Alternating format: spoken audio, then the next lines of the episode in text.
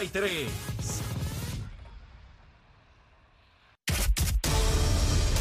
Buenos días, Puerto Rico. Soy Emanuel Pacheco Rivera informando para Nación Z Nacional en los titulares.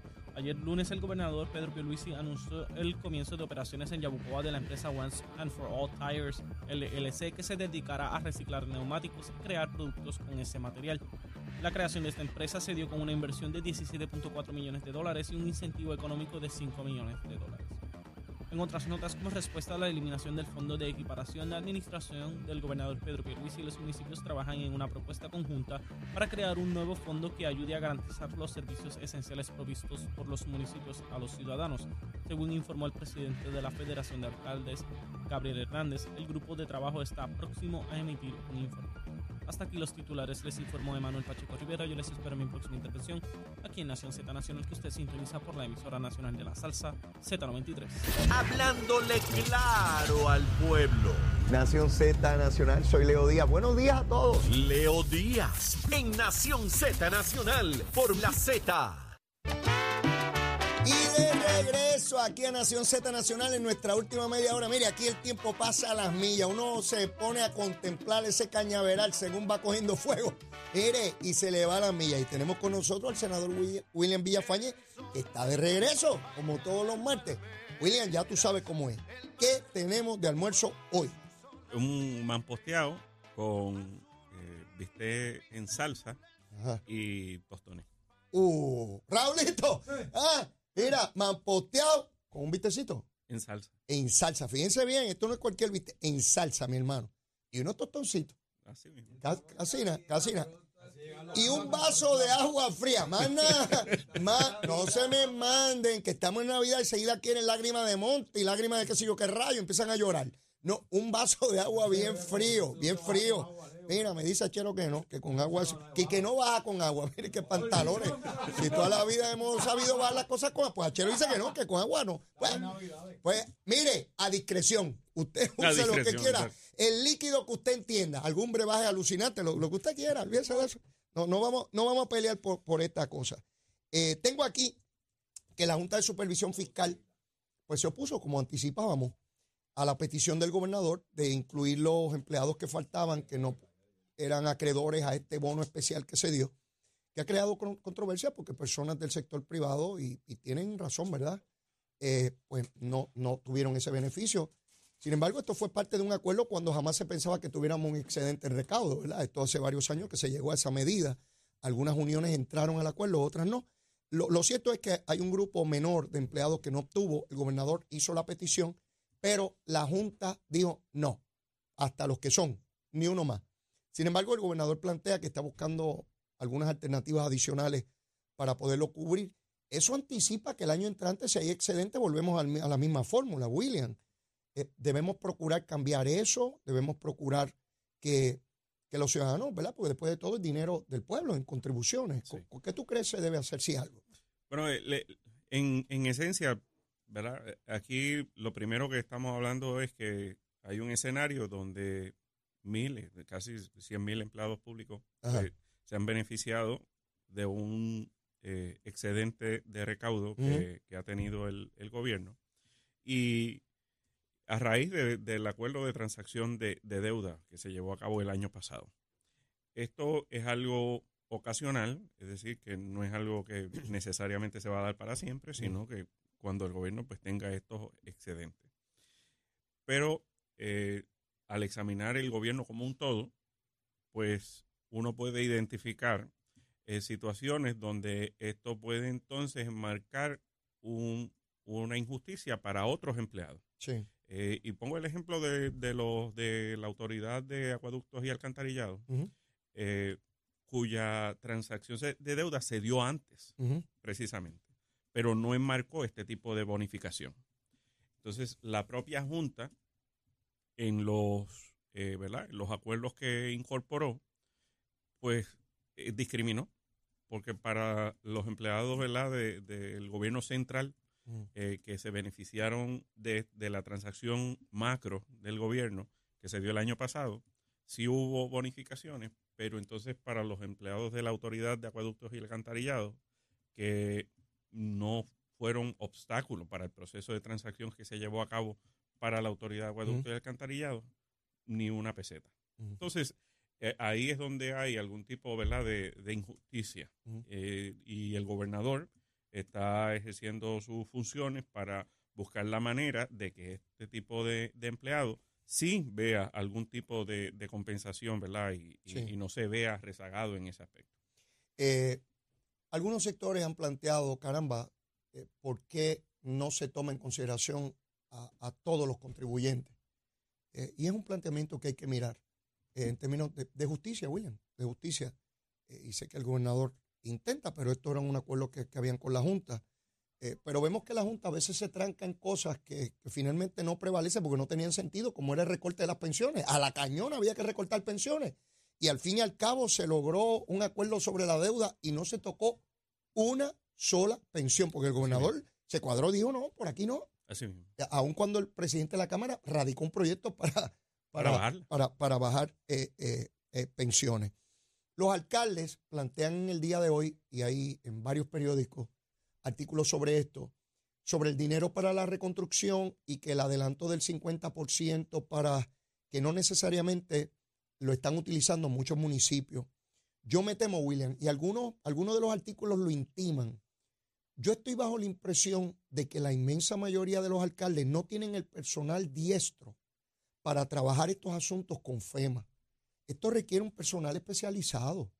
Eh, no todo el mundo sabe bregar con, con toda la papelería, los requerimientos, los informes. Y a veces pienso que esa falta de, de- de lograr ese acceso eh, es por, por no tener el personal. Porque No, yo puedo no. tener municipios grandes como San Juan, Bayamón, eh, Carolina, eh, pues lo tengan, pero municipios pequeñitos, William. No, no lo tuvo FEMA, lo van a tener los propios municipios.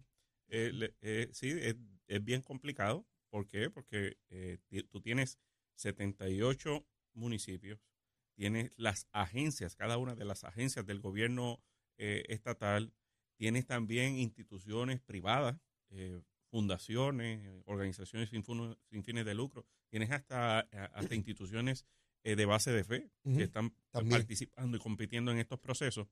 Eh, y cuando tú distribuyes entre todos ellos las personas que de alguna u otra manera han tenido la experiencia, porque esto no es algo que te lo enseñan en la universidad, No, no. esto es algo que tú vas desarrollando poco a poco en el field, en, eh, eh, trabajando con, con este tipo de, de sistemas y programas, eh, y a veces con el asesoramiento de alguien eh, que trabaja con esto en, a nivel nacional. Eh, o sea que es bien limitada el, el talento disponible para que, que conoce cómo funciona. Muy pocas personas. Entonces, muchos de, de- de estas organizaciones, las que, las que menos recursos tienen, municipios y otras entidades y otras agencias, Mm. pues quedan un poco rezagadas porque el personal que tienen pues va aprendiendo sobre el camino, sobre la marcha. Y ahí pues eh, se tarda más la cosa. Ahí, entonces con tanta burocracia, porque son procesos altamente burocráticos, eh, con tanto rigor de ley, con tanto eh, temor de, de- de fallar y meter la pata, pues entonces eh, eh, ven que no, no, no ven el resultado, se desespera.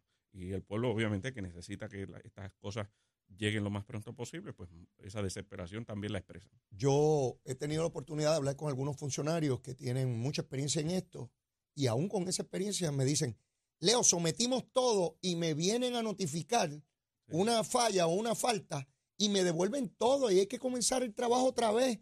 Eh, te estoy hablando de personas con un alto Claro. peritaje. Claro. O sea, imagínate un municipio pequeño, de pocos recursos, que no tiene el personal diestro, porque, digo, nadie emplea personas para esto. Tú contratas a una persona que por un periodo de tiempo, porque eso no es un empleado permanente allí. Así mismo. Eh, eh, y entonces, ¿hasta qué punto el gobierno central tiene que hacerse cargo de, de- ese trabajo? Porque son fondos que están disponibles, es obra que hay que realizar, es parte de la reconstrucción. Sí. La, la esencia del, del, co- del Core 3, eh, la Oficina de, de- Reconstrucción y Recuperación, pues eh, es esa, de brindar también ese apoyo a los municipios.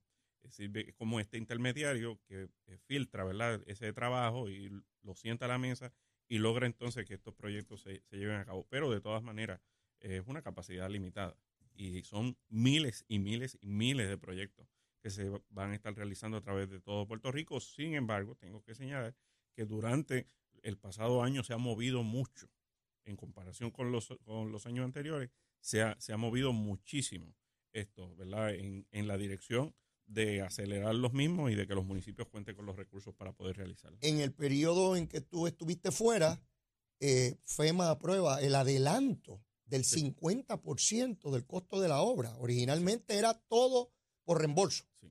El municipio o el gobierno lo tenía que hacer y luego que concluía, tú me demuestras que lo hiciste y entonces yo te devuelvo el dinero. eso es un paso gigante. Ahora no, empezó con el 25% y es la primera jurisdicción en todos los Estados Unidos que se logra esto y la petición la hizo el gobernador. Y, y es justo, porque es que lo, y lo hablaba, ¿verdad?, con, con compañeros legisladores de otros estados, este, donde es, es irónico en que eh, para una emergencia eh, se requiere eh, que tú hagas todo y después verificar si se te, si se te compensa. Eh, para tiempo ordinario, programas de salud, de educación. Se de- te da el dinero. entonces, se te da el dinero y después me dices cómo lo gastaste. Cuando no es emergencia, Sí. te lo doy. Cuando es emergencia, lo haces tú y después te reembolso. Totalmente, absurdo, totalmente su- absurdo. Y, y, ¿verdad? Esto va en la dirección correcta, en la dirección de que no, toma el dinero, resuelve el problema de, de emergencia y entonces después ríndeme eh, los informes y que todo esté bien. El gobernador ayer en una comparecencia pública plantea que no está descartada una reforma contributiva que se viene hablando ya hace algún tiempo. Eh, tú que estás allí en la legislatura, viendo el ambiente que hay, un gobierno compartido, a mí se me hace muy difícil que el liderato del Partido Popular en Cámara y Senado promueva ninguna reforma que baje tasas contributivas y que la gente vea que fue iniciativa del gobernador. Ya en unos días, William, estamos en el año preelectoral. El primero de diciembre del año que viene, que eso es ya mismo, William Villafaña está llevando los papeles para aspirar nuevamente al Senado. Así que yo, ¿verdad? No lo descarta y, y dice, bueno, quizá por la misma preocupación que yo tengo, por eso es que dice, aunque tenga efecto en el 2025, como quien dice, Sí, aunque sí. su efectividad cobre, ¿verdad? Vigencia luego de las elecciones para que nadie impute que está tratando de buscar ventaja. Pero la gente necesita esa, esa reforma ahora, no es en el 25, la necesita ya. Sí, eh, eh, claro, ¿verdad? Eh, eso sería lo, lo, Lo ideal. lo ideal. Eh, pero, pero el gobernador sí, sí hace bien en plantearlo, aunque tenga una aplicación eh, más adelante, porque eh, la actividad económica se da por planificación. Hay muchas cosas espontáneas, pero también se da por planificación. Y el tener ya un marco contributivo definido que sea beneficioso para el que planifique no solamente invertir, para el que planifique quedarse en Puerto Rico, para el que planifique venir a vivir en- a Puerto Rico, pues ciertamente tiene eh, eh, muchos beneficios y para estimular más nuestra economía. Así que va en la dirección correcta. Esto es sumamente necesario. Eh, eh, yo soy de los, de los que está convencido de que eh, poner el dinero en manos de contribuyente en lugar del, del- gobierno eh, tiene redunda mayor en, en beneficios eh, económicos para las familias, para, para las personas, para que se mueva, para que haya empleo, para que no, no, no tengamos el, el riesgo este del, del balance, eh, de la falta de balance entre sector privado y sector público. Porque a final de cuentas el sector público está sostenido por la actividad que se da en el sector privado. Yo recuerdo, la, primera persona que yo escuché hablar de eso en el proceso gubernamental fue a Pedro Rosselló en los años 90. Era un fiel creyente de que el dinero tenía que estar en el bolsillo del ciudadano, no, no en el gobierno, era en el bolsillo del ciudadano. Y una de las cosas que a mi juicio hizo tan exitosa esa administración de dos términos era precisamente eso, el promover, el estimular la economía, obras de infraestructura, de desarrollo económico, de inversión, de posibilitar que el ciudadano común eh, tuviese los recursos para, para moverlo en la economía. Eh, eh, y, y pienso fielmente en eso. Hubo otros gobiernos que no necesariamente, aunque lo pensaran, no lo lograban instrumentar, porque eso es otra. Depende cómo te toquen las condiciones económicas Claro. cuando tú gobiernas, porque hay que ser justo también. Eh, yo no creo que ningún gobernante llegue allí para hacer sufrir al pueblo, ni PNP ni popular. Que sus políticas públicas redunden en un mal o equivocado, así, eso sí. Pero no creo que nadie llegue a Fortaleza diciendo, déjame ver cómo fastidio al pueblo. Eso, eso, eso es un cuento de camino. Eh, hay políticas que son más efectivas y otras que no lo son, y se combaten y se discuten. Eh, por eso esa reforma contributiva me parece importante. Veo que por fin hay una empresa puertorriqueña, netamente puertorriqueña, que va a reciclar las gomas y le va a dar una utilidad tremenda. Están allá ubicados en Yabucoa, también tienen compañías para aceite. Es increíble el potencial que tiene el puertorriqueño en las empresas. No nos educan para ser empresarios ni comerciantes, nos educan para ser empleado de alguien. Y tú vas a hacer esto porque tú vas a trabajar en esta oficina y tú vas a ser empleado de aquel. Y ver a este empresario puertorriqueño tan exitoso, no tenemos que ir a reciclar la goma por allá, la recicla aquí y hace productos que necesitamos en Puerto Rico con el caucho. Eh, esto es, ayer lo inauguraron, este William. Y tú sabes el problema que tenemos con la goma. Definitivamente, y que lo seguiríamos teniendo si no buscamos este tipo de alternativas. Me parece, eh, tengo que felicitar al gobernador, tengo que felicitar al Departamento de Desarrollo Económico, a todas las entidades gubernamentales que participaron de, el, ¿verdad? de lograr que esta empresa se desarrollara aquí en Puerto Rico.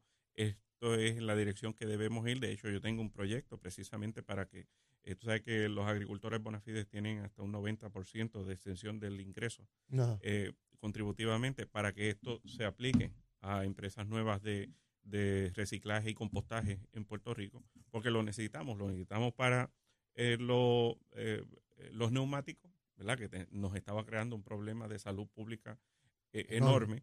Y lo necesitamos para muchísimos otros aspectos. Nuestros vertederos tienen una vida útil, cada vez llegamos al, más cerca de alcanzar esa, esa vida útil, el término de esa vida útil, y se nos está, se nos está agravando el cómo sería ese problema cuando no tengamos el espacio disponible para, para disponer de, ¿verdad?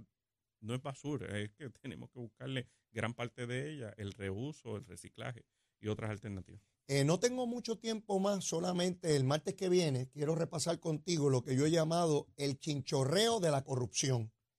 Empieza en Arecibo con un alcalde que contrata a convictos de corrupción y que tiene contratos con el gobierno central en educación y que firma los contratos para transporte escolar, que yo no lo sabía. Tenemos el de Mayagüez que está suspendido y el hermano cobra dinero, es, empleado sin dispensa y un testigo federal que fue convicto por corrupción dice que había que pagarle dos mil pesos para mantener el contrato y nadie dice nada aquí eh, sobre eso, excepto una periodista del área oeste de Puerto Rico. De ahí pasamos por Ponce y allí tenemos un alcalde que hizo un préstamo de 50 mil pesos y se lo están pagando los directores de departamento y él dice, bueno, que, pues, no sabe qué es lo que está pasando con eso, que eso es pura corrupción, ¿verdad? Por eso mismo han acusado legisladores por estar cogiendo dinero ilegal. Y por ahí subimos a Calle y allá nos encontramos a otro que compra las propiedades del municipio y tiene 7, 8 y 10 propiedades y está bien contento porque él compra las propiedades del municipio y no pasa nada. Eso se llama el chinchorreo de la corrupción. Usted empieza por Arecibo y va dándole la vuelta a Puerto Rico. Pero hablamos de eso el martes que viene, William. Hablamos, de eso. Mira, te espero el martes. Claro que sí. Bueno, William, agradecido. Muchas bendiciones. Seguro que sí. Bueno, y antes de terminar el programa, mis amigos, tenemos que saber si está lloviendo, si está nublado, cómo está el tránsito. Vamos con Emanuel Pacheco. Días, Puerto Rico. Soy Emanuel Pacheco Rivera con la información sobre el tránsito. Ya ha reducido el tapón en la gran mayoría de las carreteras principales del área metropolitana. Sin embargo, la autopista José Diego se mantiene ligeramente congestionada desde Bucanán hasta el área de Atorrey en la salida hacia el Expreso Las Américas. Igualmente en la carretera número 2 en el cruce de la Virgencita y en Candelaria en Toa Baja y más adelante entre Santa Rosa y Caparra la 165 entre Cataño y Guaynabo en la intersección con la PR22, así como algunos tramos de la 176, 177 y la 199 en Cupey. La autopista Luisa Ferré entre Montelledra y la zona del Centro Médico en Río Piedras y más al sur en Caguas. Ahora pasamos con el informe del tiempo. El Servicio Nacional de Meteorología pronostica para hoy un cielo desoleado a parcialmente nublado.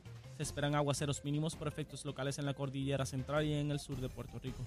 Las temperaturas durante el día alcanzarán las máximas desde los medios a altos 80 grados en las zonas costeras y hasta los bajos 70 grados en la zona montañosa. En el mar persisten condiciones marítimas peligrosas en aguas del Atlántico, por lo que permanece vigente la advertencia para los operadores de embarcaciones pequeñas. El oleaje mar adentro estará de 10 pies, mientras que en la costa las olas rompientes alcanzarán los 12 a 15 pies. También se mantiene la advertencia de resacas fuertes, inundaciones costeras, así como un alto riesgo de corrientes marinas para todas las playas del este, norte y oeste de Puerto Rico, incluyendo a y Culebra. El Servicio Nacional de Meteorología recomienda evitar las actividades en o alrededor de las aguas locales, excepto en el sur de Puerto Rico, donde se espera que las condiciones sean más seguras. Hasta aquí el informe del tiempo. Les informó Emanuel Pacheco Rivera. Yo les espero mañana en otra edición de Nación Z y Nación Z Nacional que usted sintoniza por la emisora nacional de la salsa Z93. Estás con Nación Z Nacional por el Habla Música y Z93. Bueno, mis amigos, ya en los minutos finales del programa, ustedes saben lo que está ocurriendo en Irán. Están ejecutando públicamente a manifestantes de las protestas. Tienen que buscar las fotos en el internet. Un muchacho de 22 años lo colgaron de una grúa y lo ahorcan. Ahí frente a todo el mundo. Así son las cositas en Irán, ¿sabe? Mire, mucha libertad de expresión, reconocimiento de los derechos civiles y te ahorcan en la plaza pública de la manera más asqueante y tenebrosa que usted pueda imaginar. Ese es el gobierno de Irán. Ese es el gobierno de Irán. Lamentable y terriblemente. Pero mire, yo no tengo tiempo para mala súplica de siempre, bendito. Quiérame que soy bueno, se lo aseguro que soy bueno. Mire, lo pongo a juramento y Zulmita lo garantiza. Garantizado de por vida, seguro que sí. Soy bien bueno. Si ya me quiere, quiérame más. Abra ese corazón bien grande, bien chévere. Estamos en Navidad. Vamos a regalarnos besitos en el cutis. Seguro que sí. Hasta mañana. Besitos en el cutis para todos. Llévatela, chera. The number one FM station in PR. La Z.